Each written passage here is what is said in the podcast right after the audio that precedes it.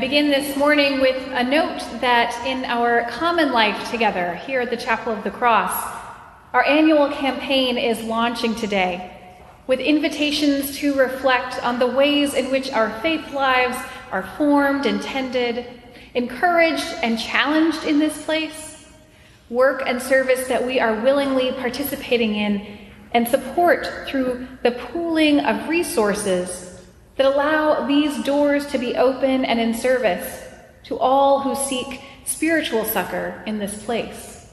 And for that, our refrain will be thanks be to God. And so it is not without a little bit of irony that I face the task of speaking with you about the invitation to be a recipient of and an active participant in the grace of God in the wake of hearing a gospel text that might leave some folks feeling a little bit anxious. Let's remember, let's begin by remembering that Jesus taught in parables, which of course means there are deep truths revealed through the descriptions and the actions of the characters in his stories. In parables, some of the learnings are gleaned through the places where we identify ourselves in the story. And the moral or lesson of these stories are meant to provoke, but it's not always clear cut. And it's not always the same for every person. So let's take this parable in three parts and see what Jesus provokes in us as individuals and us as a community. The opening scene is a study in contrasts. A rich man who is not named and thus only known by his primary characteristic, his wealth. His economic power is indicated by the wearing of purple cloth, a privilege given only to those who were deemed worthy by the Romans. His wealth is further indicated by his ability to feast every day, not just on special occasions, and the safety afforded him by a gated wall that surrounded his personal residence. In contrast, a poor man named Lazarus, whose wretched life of poverty is on display for all the world to see. Not only his hunger for the crumbs of the wealthy man's table, but his ill health and lack of agency or even the will to keep the dogs from licking his wounds. His only home, the street, on the outside of a closed gate. One truth we can already glean from this setup the extreme disparity between the rich and the poor depicted here is a reality that still exists in our world today. Nearly 10% of people worldwide live in extreme poverty. In Chapel Hill, that number is about 18% of residents that live at or below the poverty line, according to a 2020 census data.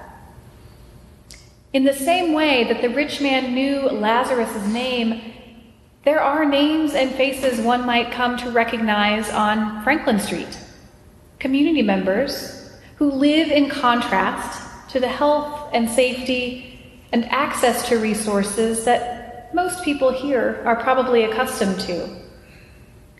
And in the structure of our own lives, there are gates that allow the dissonant realities of poverty and power to live next door to one another.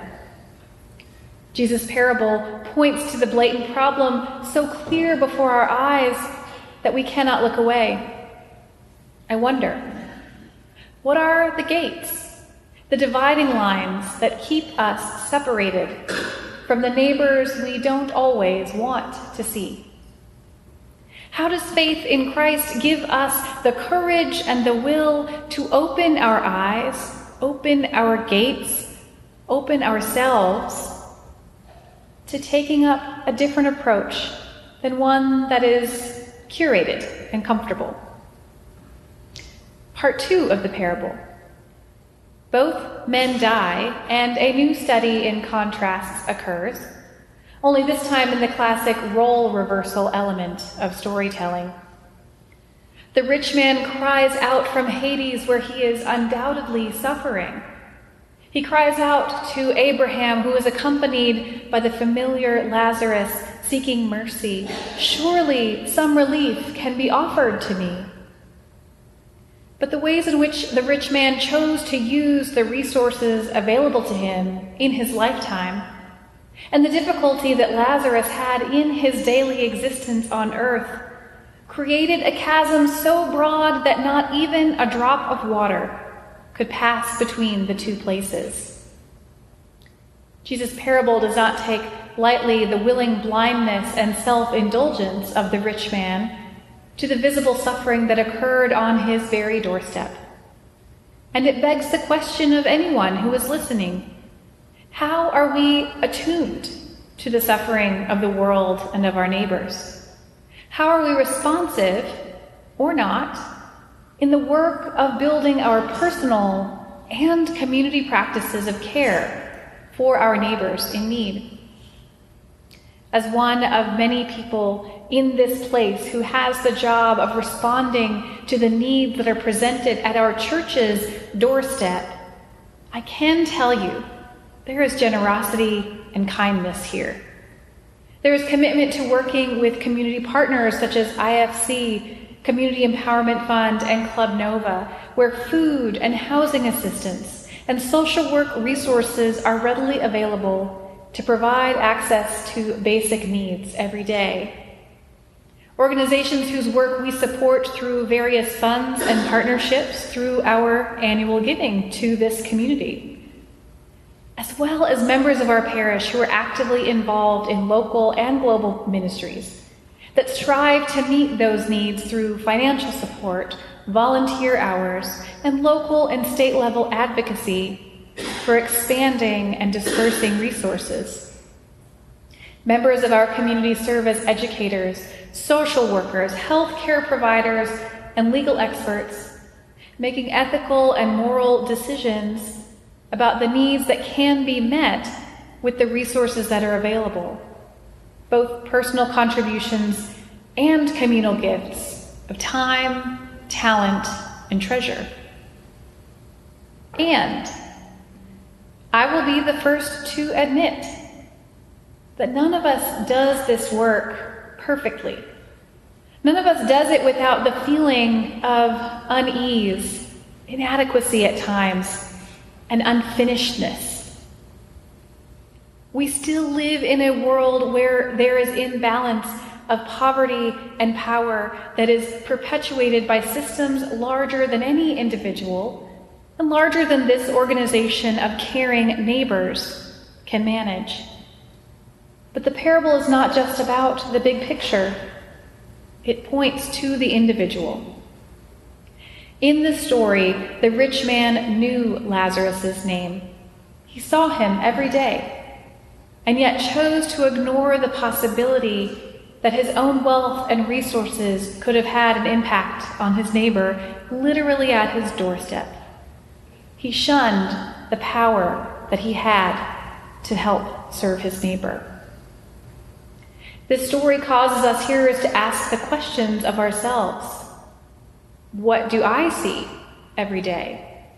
What can I do with the resources at my disposal to care for the needs that cannot be ignored?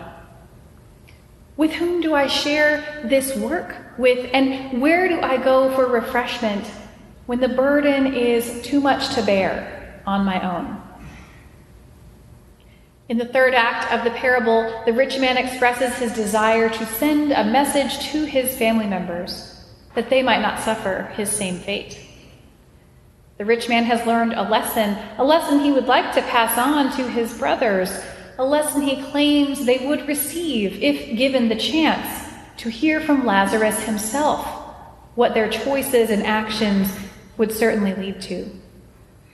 But in the same way that Lazarus was ignored in life, Abraham tells the rich man, so will these brothers ignore such a plea in death. Therefore, they must suffer the fate of their chosen actions if they continue to ignore the prophets, and eventually Jesus' own death and resurrection, which he seems to be predicting here. The parable is not a literal explanation of heaven and hell. but it is an invitation to reflect on the ways in which our actions and inactions, with regard to the resources we do have authority over, what we are responsible to steward, impacts the life we inhabit in this world and the company that we may keep in the next. The parable is yet another invitation not only to see the struggles of the world, but to call upon its hearers to be part of making a difference in the world that we share, so that we might indeed all share in the grace and mercy of the next.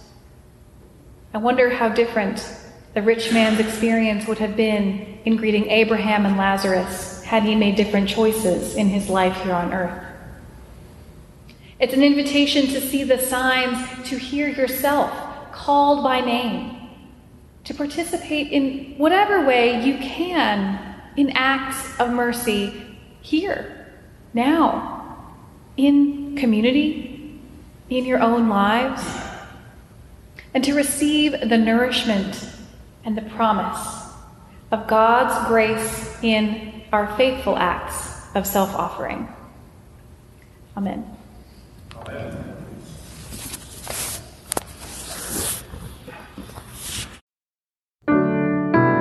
The Chapel of the Cross is an Episcopal church in the heart of Chapel Hill and the university community. Find out more at thechapelofthecross.org. There you can find our latest news and events, connect with our pastoral care team, Faith in Action Ministries, and offer a prayer request. You can also find us on social media on Instagram at The Chapel of the Cross, and on Facebook and Twitter at COTC Chapel Hill. May you be nourished by the word to serve in the world.